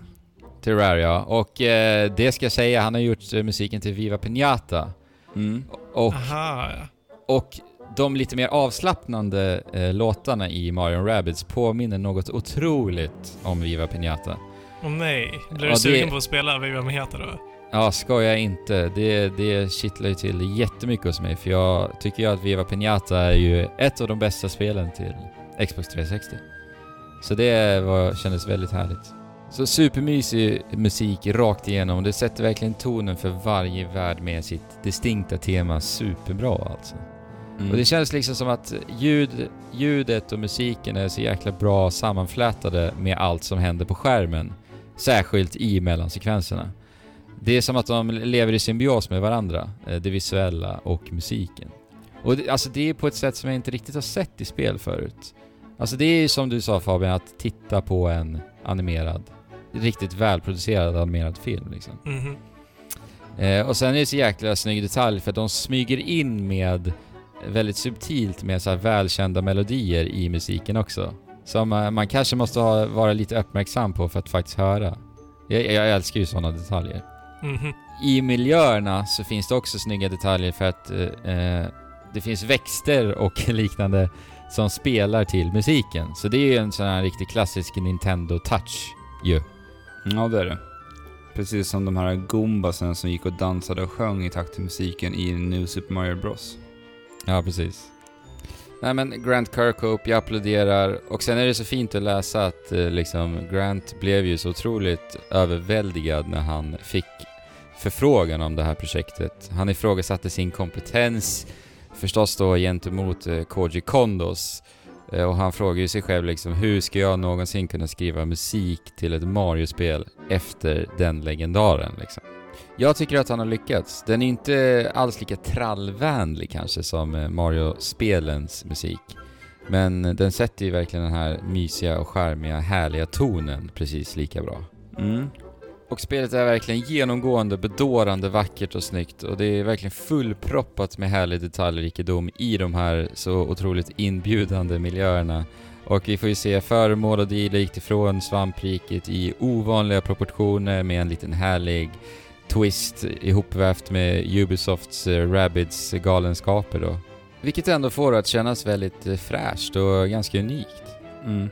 Men eh, det här är ju alltså en turordningsbate- ett turordningsbaserat strategispel. Och jag tänker på XCOM så har vi olika klasser ute på fältet. Hur funkar det i Mario plus Rabbids? Eh, det är karaktärer. Vi har ju åtta karaktärer totalt. Eh, Du Ja. börjar, du börjar med tre, tror jag att det är. Ja, tre. Och sen så låser du upp eh, resterande under spelets gång. Eh, Och Mm. alla karaktärer har eh, lite unika förmågor helt enkelt. Eh, Okej. och, sen, och sen har alla eh, olika vapen. Det finns två olika vapen till vardera karaktär och även ett sånt här färdighetsträd, klassiskt, där du kan eh, låsa upp lite nya förmågor också då. Men är det oli- olika karaktärer som är typ en... som man får, blir tilldelad typ tankrollen Ja men, eller ja, men precis. Jag kan ju dra. Eh, Luigi fungerar lite som en sniper Ja. eh, och har lite mindre hälsa. Eh, och sen har vi till exempel Rabid Mario eh, som Mm. är li lite av en typ tank. Eh, väldigt mycket liv och eh, gärna är i framkant hos fienderna, nära tätt inpå fienderna. Så att det är den typen. Okej. Men det finns och- där de här rollerna i alla fall. Ja. Eh, Men stridssystemet är verkligen fantastiskt bra alltså. Det, det är ju så här, det är simpelt. Men det Mm. finns ändå tillräckligt mycket lager för att det ska bli intressant. Eh, och de introducerar alltid nya moment eh, i ett väldigt, väldigt bra tempo hela tiden. Återigen, här, det är ju här du blir alltså masserad in i det här. Och de bara lägger på lager på lager hela tiden. Och sen är det så mycket att ha i åtanke hela tiden i sådana här spel. Eh, speciellt då senare när du har lärt dig alla dessa lager. Mm, Eh, alla- och, det, och det är ju då sådana här spel blir så jäkla förlösande. När du liksom får experimentera lite granna och verkligen tänka igenom, komma ihåg att ha allt i åtanke. Och sen när du då eh, utför ett drag och det, det visar sig att ja, jag tänkte på det mesta och du lyckas. Det, det är ju det som jag älskar med de här spelen. Mm. Ja, hjärnan, är- hjärnan får jobba, helt Ja. enkelt. Cool. Ja. Eh, så att eh, mycket så här eh, att experimentera och länka ihop långa, långa drag. För att det är det som är lite härligt med det här stridssystemet. Det är mycket mer actionfyllt än i till exempel XCOM då. Eh, för att du kan göra otroligt, otroligt långa drag. Så att det blir som, eh, du gör som kombos helt enkelt. Så att eh, till exempel eh, med varje karaktär så kan du dasha in i en fiende. Som gör att du, de tar lite skada. Men det räknas alltså inte som ett, ett drag så att säga. Utan du kan Mm. göra, göra det och sen kan du fortsätta göra din rörelse. Sen kan du hoppa in i en sån här klassisk Mario-rör. De ser lite förvrängda ut i det här spelet. Eh, så att du kan dasha in en fiende in i ett sånt rör och sen så eh, kan du även efter att du har gått in i ett rör också röra dig väldigt begränsat även ifrån den platsen. Och sen så kan du skjuta på en eh, Rabid som gör att den kommer att studsa bak. Och den, när den studsar bak och är i rörelse så har du också tidigare aktiverat eh, ekvivalenten till Overwatch i det här spelet. Overwatch fungerar så att när en fiende är i rörelse, då aktiveras ett skott som du skjuter mot ditt mål. Ah, just. Så att det är det där, alltså att eh, helt enkelt komma ihop med de här eh, långa kombinationerna. Det är det som är så jäkla roligt. Mm. Eh, sen kan man även hoppa på fiender med Mario. Eh, och du kan ta hjälp av dina medlemmar för att göra längre hopp så att du kan ta det längre och sånt där. Ja, det var det de visade från Mm. E3. Man tar som avsats på sina kamrater för att Ja. hoppa in. Ja, och det är en sak eh, att ha i åtanke och använda typ hela tiden. Mm. Sen finns det lite så här effekter också på alla vapen så att du kan dränka dina fiender i honung till exempel, vilket gör att de inte kan röra på sig nästa runda och sånt där. Eh, och ni själva kan även få det på er. Eh, och sen finns det massa lager där också, för att om ni får det på er så kan du med, med en av dina kamrater hoppa på den karaktären för att ta bort effekten. Så att det är så mycket lager hela tiden som man... Cool. Men det blir ju aldrig liksom XCOM komplicerat. Där snackar vi alltså pro procentdelar. Där, där, där ett skott har en 63% chans att träffa. I det här spelet är det antingen 100 eller 50% eller 0 liksom. All right. Eh, så att det blir ju inte den här, den här gamblingen på samma sätt som i, game, Mm. i, i Men det kanske är bra. Ja, det är, jag uppskattar nog det ändå i det här spelet. För att alltså, inramningen är ju lite mer lättsam, det är lite Ja. mer... Det är lite Men- mysigare att vara i svampriket och jag vet inte om jag skulle gilla det här brutala i den här inramningen, jag vet inte. Men hur, hur tror du att det här spelet skulle kunna funka för den yngre publiken? Är det så pass enkel inlärningskurva att de skulle kunna liksom förstå sig på den här typen av spel? Alltså jag vet inte helt ärligt. Jag vet inte. Jag, jag skulle tro att det kanske är lite för mycket. För som du säger där med 150%, det måste kännas det direkt som en tanke att man har liksom tänkt på den yngre publiken där också, istället för att hålla på med... Ja, jo, men det, fast det blir ju mer komplicerat än bara det liksom. Det är Ja. så mycket mer. Alltså jag tror att det är svårt för de yngre, faktiskt. Mm. Alltså jag, jag spelar ju det här spelet för att jag går ju för att perfekta alla strider. Mm. Eh, och det gör jag genom att eh, helt enkelt klara av dem eh, på ett begränsat antal drag. Eh, och sen så måste alla dina eh, medlemmar vara vid liv. För du har endast tre medlemmar du kan välja i ditt party i en strid då. Eh, och då blir det riktigt utmanande alltså. Om du ska perfekta alla strider. Jag får ju ständigt spela om de här segmenterade små eh, striderna. Eh, på senare nivåer. För att värld 1 och 2 var ganska... Eh, inte, alltså inte lätt. Men det var ändå... Man, jag klarade av det helt enkelt på Mm. de första försöken. Men nu på värld 3, det var, då blir det ofta att eh, starta om. Och det tycker jag ju om. När det blir utmanande. Och Mm. få, få tänka man, det man, vill ju, man vill ju ha det som du säger, den där, den där känslan av att klara av en svår utmaning och sätt, där alla Ja. dragen sitter som, exakt som de ska. Ja. ja, det är så härligt. Är Men sen alltså, i och med, alltså tempot som jag sa är också så jäkla bra så att, alltså spelet blir aldrig tråkigt. För att det blir så varierat i och med att de introducerar de här små, små förändringarna i ett så bra tempo hela tiden. Mm. Så jag tycker ju att eh, Mario plus Rabbids eh, Kingdom Battle absolut eh, står på egna ben ändå. Eh, det är, känns ju som ett ganska unikt spel i sin genre. För att eh, emellan varje strid så har vi också ett litet eh, utforskarsegment. Eh, ja. Just det, det är det vi har sett i, från när man kör runt med den här äh, roboten där eller? ja, exakt. Ja. Vi har en liten robot som egentligen sköter all dialog i spelet. Eh, och sen också är då eh, karaktären vi styr egentligen. Och sen så, likt ett, ett kösystem efter, så springer eh, svamprikarna och eh, rabbidsarna efter.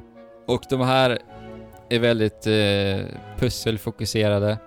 Väldigt, väldigt simpla pussel som, som ni får ta del av. Sen finns det lite hemligheter att hitta och det är ju förstås då nya vapen och lite så här eh, modeller och soundtrack, eh, musik till ett litet museum som finns i hubbvärlden och sånt där. All right. Men jag tycker att eh, det, det, de här är ju inte på något sätt liksom jätteroliga. Men jag tycker ändå att det blir ett välbehö- en välbehövlig paus ifrån striderna, för det hade ju helt enkelt inte varit särskilt kul att bara hela tiden strida, strida, strida, strida. Nej, Så, jag, så det blir ändå eh, tillräckligt stimulerande, skulle jag ändå säga. Får du någonting du kan använda i den här världen? Ja men som sagt, Ja. vapen och sånt hittar du. Eh, men framförallt så är det ju bara så jäkla härligt att eh, beskåda den här fantastiskt vackra världen. Och det är så här stora pow-block och frågeteckenblock i bakgrunden. Vi ser en Bullet Bill som har fastnat i ett par kalsonger någonstans. Vi ser ett skelett ifrån den här stora draken ifrån Super Mario Galaxy-serien till exempel. Alltså det är... Ja, Mycket Jätte- Nintendo-blinkningar. och det är så jäkla snyggt alltså. Så kort och gott har de ju faktiskt lyckats riktigt bra eh, med den fusioneringen, tycker jag verkligen. Alltså. Ja, det verkar så. Eh, jag kan väl tycka dock att de här eh, pusselmomenten känns en aning fantasilösa, lite variationsfattiga. Och jag tycker väl att de kanske hade kunnat anstränga sig lite mera på den fronten. Eh, för det går ju att göra så mycket mer med pusselmekanik utan att hoppa, för det var ju ett krav ifrån Miyamoto att du, ni får inte hoppa med Mario Mm. än eh, vad vi får se här. Men som sagt, ändå tillräckligt bra i de segmenten. Sen tycker jag användargränssnittet är vedervärdigt fult. Jag, ty- jag förstår Ja, är det riktigt. fult? Ja, jag tycker det är jättefult alltså. Det passar inte alls ihop med eh, spelet, tycker jag. Det känns så jäkla platt och oinspirerat. Okej. Mm. Konstigt Eh. när allt annat eh, estetiska sitter som en smäck. Ja, men det är kanske bara jag personligen som tycker så, men jag tycker inte det är snyggt alls alltså. Eh, sen tänker jag ju så här, det här är ju ett Super Mario RPG-spel ändå. plus Rabbids då. Eh, Och då måste man väl ändå på något sätt så här jämföra med eh, Paper Mario-spelen. Och i striderna så tänker jag faktiskt att jag hade ändå velat se lite interaktivitet i striderna Ja, just likt, likt så vi gör i Paper Mario. Ja, just det. även Mario, ja, och typ- även i Mario and Luigi. Som vi Ja, har. precis. Ja, precis. Och då menar jag ju då att till exempel, jag berättat att vi kan då hoppa på våra fiender med hjälp av våra kamrater när vi gör ett sånt så, sånt så kallat team jump. Och då hade det bara varit ganska trevligt om jag också faktiskt får trycka på en knapp vid det tillfället där Mario då hoppar på fienden för att göra en extra lite skada. Ja, Eh, det hade varit trevligt. Ja, för så är det ju då inte förstås då, i och med att jag säger så här i spelet. Eh, så att det hade jag velat se faktiskt. Och sen tycker jag att det saknar lite utav den här charmiga humorn i dialoger också. Ifrån eh, Paper Mario-spelen och även då Mario Luigi. Okej. För det, dialogerna är ju jättebra i Paper Mario-spelen tycker jag. Jo, men det är. Eh, ja. Men det, det är okej, men det är inte på den nivån liksom. Så alltså jag hoppas ju verkligen att det här spelet kommer sälja. Som ni hör så tycker jag att det här är ett fantastiskt bra spel alltså. Det har liksom gått förbi mina förväntningar ändå. Måste jag ändå landa i.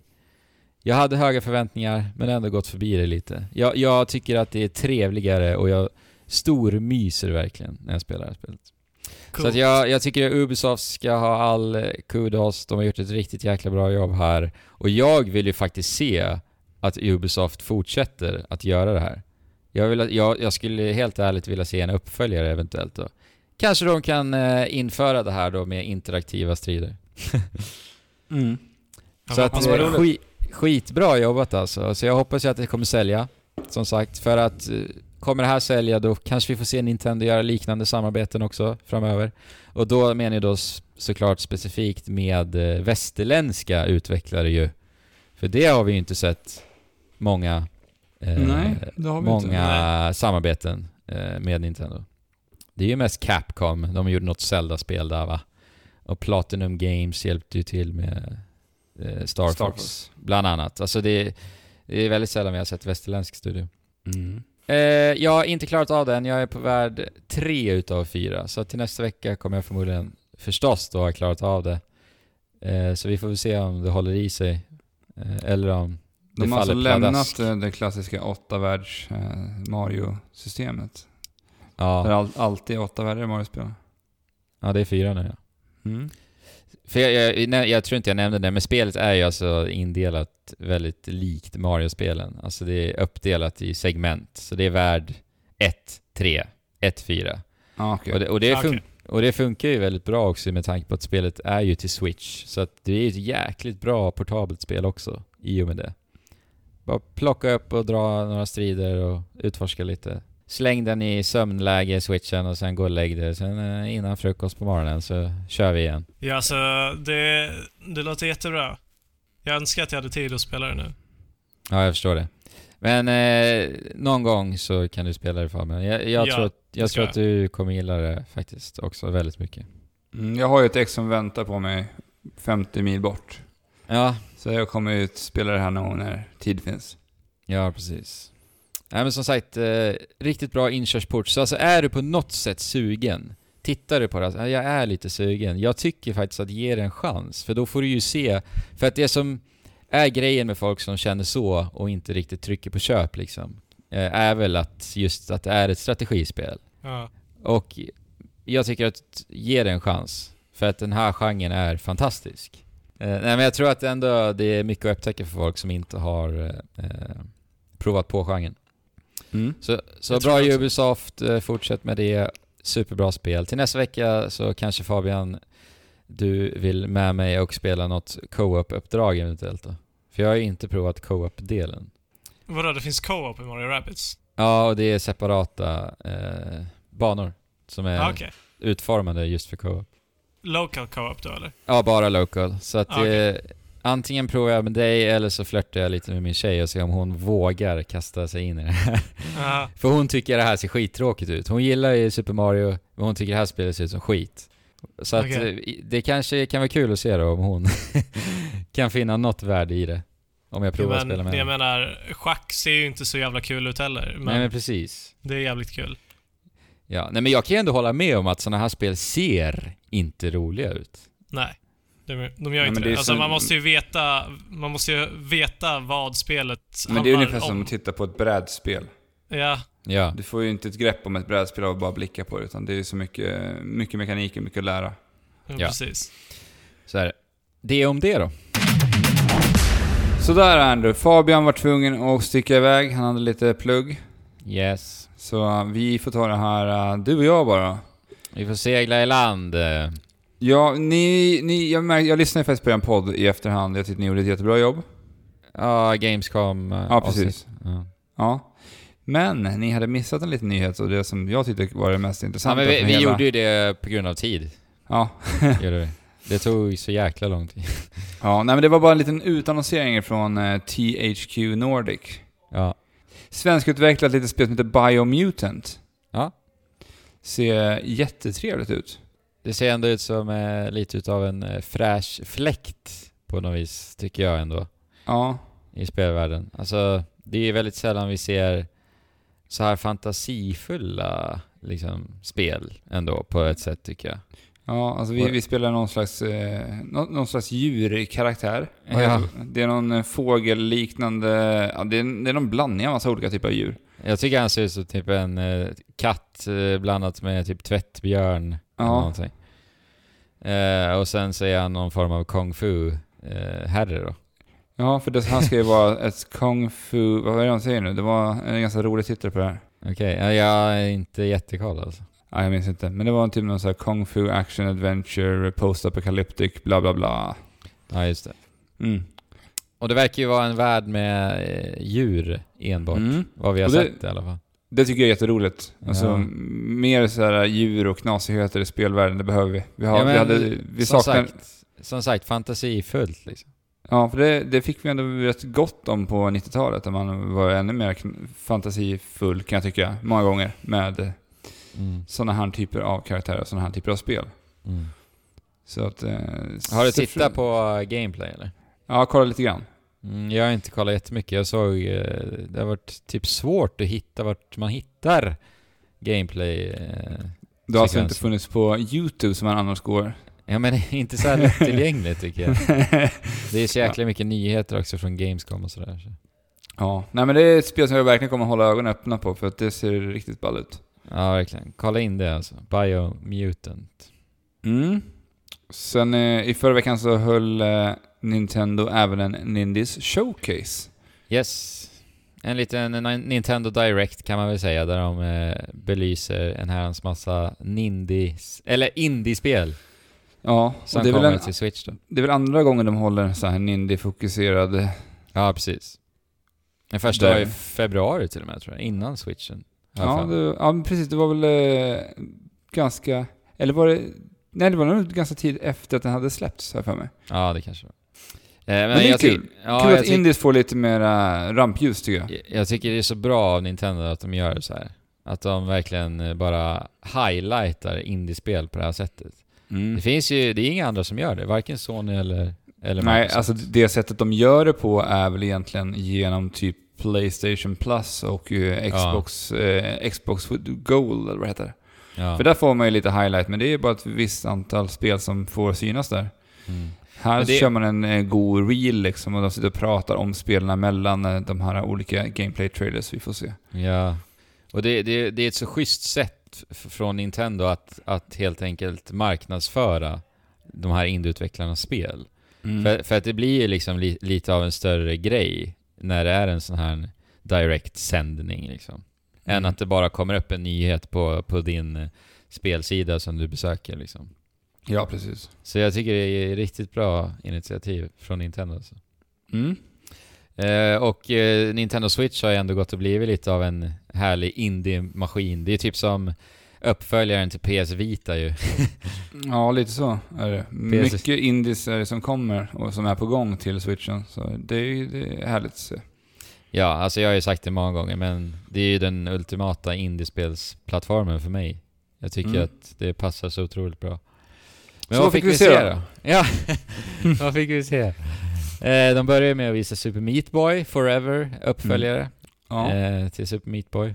Eh, Jag har ju spelat Super Meat Boy, älskar ju Super Meat Boy. Ja, det är så här skämskuddespel på mig. Jag har ju spelat det, Ja. men jag har ju inte spelat det. Nej. Alltså jag, jag har helt enkelt känt på det. Och jag har ju tyckt att det har känts riktigt jäkla bra, men jag har bara inte, det har bara inte kommit till kritan att spela det liksom. Nej, nu kommer alltså en uppföljare, så vi får ännu mer Meat Boy. Och eh, det är ju skitroligt. Ja. Eh, De har ju ändrat lite estetiken också, det känns lite mer färgglatt och, och så. Eh, Och jag, jag tyckte om det mera faktiskt, som det ser ut nu. Mm, det är lite skarpare färger och så lite mer högupplöst ut nästan. Ja, Och- lite, ja, lite mindre pixlat Ja, är det också. Eh, och sen eh, i Super Meat Boy Forever så kommer vi också bara använda två knappar. och det är alltså... Förmodligen hopp och typ slag. För att eh, Ja, baser- baserat på eh, de här eh, sekvens, spelsekvenserna vi har sett så slår ju Meat Boy i luften. Så jag antar Mm. För att det är de två Vi hade nog inga slag i första Meat Boy faktiskt. Nej, det är nytt Nej. nu. Så, Så det, eh, det är bara två på knappar, men det är ingen Endless Runner. Det var de väldigt tydliga med att, ja. att eh, säga att det inte är. ja, det är skönt. Ja, det är skönt. Så det ser jag fram emot faktiskt. Det Ja, kommer, jag med. kommer nästa år. Men det kommer också inte bara till Switch förstås. Det kommer ju förmodligen till alltihopa. Men det stora då Alex, det var ju ändå eh, det sista vi fick se. Ja, det gjorde en, faktiskt en riktigt snygg presentation av i den här trailern tyckte jag. Vi får se den här eh, herren som åker, beger sig till en husvagn. Och han står där ilsket bankar på den här husvagnen, stompar in i husvagnen och vi hör en melodi som går i bakgrunden till det här som är välkänd för de som har spelat en viss spelserie. Så att musiken börjar pumpa, han stompar in i den här husvagnen och sen får man se en kameraklippning över axeln på någon som sitter och spelar Hotline Miami. Ja. Och det är just därifrån den här låten kommer. ja. Det är så bra. Och sen så vänder sig den här personen om och det är ju Travis Touchdown ifrån Nej. No More Heroes. Nej, den här killen som bankar in med baseballträet, han, Ja. han slår ju alltså av huvudet på personen som sitter och spelar. Ja, Men, men sen visar det sig att det är ju bara en docka som Travis då har placerat där. Och Travis gömmer sig bakom honom då förstås. ja. Och sen så visar det sig att det är Travis. ja No More Heroes, eh, Travis Strikes Again. Ja, Eh, och de... Nej. det heter faktiskt Travis Strikes Again, No More Ja, Heroes. just det. Så heter det. Ja. Så den här gången samarbetar de alltså med den svenska studion som ligger bakom Hotline Miami. Ja, ja men det gör de. Det, så, så måste man ändå säga. Eh, för att jag har ju kollat många intervjuer med Suda51 eh, angående det här spelet. Och det är en ganska rolig premiss. Det är så att eh, det finns en eh, spelkonsol som typ har en förbannelse över sig i det här spelet. Ja. Och den spelkonsolen sugs alltså Travis och den här eh, killen då som bankar in i husvagnen eh, in i. De sugs in i den här spelkonsolen. Badman heter han för övrigt. Ja. Eh, och eh, vårt uppdrag är då att klara av den här konsolens sex olika spel. Och när vi, om vi då gör det så får vi önska något Mm. som, som kommer att gå i uppfyllelse. Eh, så att eh, de samarbetar ju med Hotline Miami på det sättet att ett av spelen kommer att vara i det universumet. Mm. Men jag tror inte att de är med och utvecklar. Nej, Spelet. det, så är det säkert inte, men det finns en, ändå en viss, ett visst samarbete där. Och det är Ja. ju kul att få se att eh, Hotline Miami, som har, att det har blivit så stort att de har fått samarbeta med själva Suda 51. Ja. Det är Och- riktigt coolt. Och alltså, vilken matchning. Vilken matchning. Mm, alltså, Alltså- No More Heroes, alltså Hotline Miami skulle ju lika gärna kunna Ja. vara en lågupplöst No More Heroes. Verkligen alltså. Det är så perfekt alltså. Mm. Eh, och eh, sen har de utannonserat eh, spel nummer två också, och det är inget mindre än Shovel Knight. Ja, det är så. Ja. Vad vad roligt. Så Shovel Knight dyker upp överallt. Överallt numera. Ja. Eh, Så det ska bli jäkligt kul att se hu- hur, der, hur deras tolkning på de här spelen kommer vara och hur de kommer uttrycka sig i de här spelen. För att eh, Suda har sagt att det kommer fortfarande spelas så som du är van att spela ett No More Heroes-spel. Mm. Eh, men sen liksom eh, kommer ju tematiken i vardera spel vara annorlunda förstås då. Och kanske några unika mekaniker också ju. Spännande. Det låter som en eh, flippad idé som eh, Ja. känns ganska självklar för, själva, för Sude 51. ja. Det så, han gör ju bara tokigheter hela tiden. ja. Och han överträffar alltid sig själv. Jäkligt eh, roligt. Eh, rolig premiss ändå. Mm, jag håller med. Ja. Och eh, fick vi ett datum på det här? Nej, sa de bara... Nej, de har, jag tror inte ens de har sagt år. Nej. Men det kommer nog ta ett tag. Det Eh, för grej, anledningen till att det blev utannonserat här är ju för att Nintendo hade en så kallad Nindies at Night i samband med den här Nindies showcasen. mm. Någonstans i staterna tror jag det var. Eh, Där alla de här indieutvecklarna samlades och visade upp sina spel. Eh, Och eh, Suda 51 åkte ju alltså dit då för att helt enkelt prata med indieutvecklare och se, se över eventuella samarbeten till spelet. Mhm. Så det var därför då de bakade in det här utannonserandet här. Ja, vad roligt. Jag skulle ju vilja se en portning av No More Heroes 1 och 2 till Switch. Ja, det hade faktiskt varit en bra bundle. Ja. ja men nu i och med att det här kommer också. Mm. Hade, hade det säkert funkat rätt bra va? Ja, det tror jag. De hade ju förstås eh, varit tvungna att göra om lite i och för sig eh, i kontrollschemat för det är väl Ja, Wiimote-baserat. men du, du skulle ju kunna köra med joyconsen. Ja, precis. Precis. För det var ju lite halva grejen med så här knasiga kontrollschemat i No More Heroes där du blir tvungen att ruska och dra upp telefonen för svararen och... Ja, och eh, för att ladda upp den här Ja. ljus... För det är ju typ en ljussabel, herregud. Ja. För att ladda upp den så var man tvungen att liksom skaka på Wiimote. Ja, och det var ju sådana rolig, roliga knasigheter som ändå Ja. tillförde lite... Det var ändå så här, de tog vara på kontrollmöjligheterna man hade på Wii och gjorde Ja. någonting roligt av det. Ja. Ja, nej men det var väl det Alex. Mm, det var det. Blev lite, lite annorlunda avsnitt idag faktiskt med tanke på att vi nu då går tillbaka till att eh, skypa, Mm. prata över internet. Ja. Det, det har känts eh, väldigt eh, speciellt, måste jag säga. ja, men det är nog en vanlig sak och det kan vi bara bli bättre med. Ja, tiden. precis. Ni kan nå oss på trekaften.net, klicka vidare till kontakt så har ni alla länkar till diverse sociala medier. Yes. Och eh, ja, YouTuben finns där, ni har en länk till vår Discord om ni vill hitta andra att spela spel med.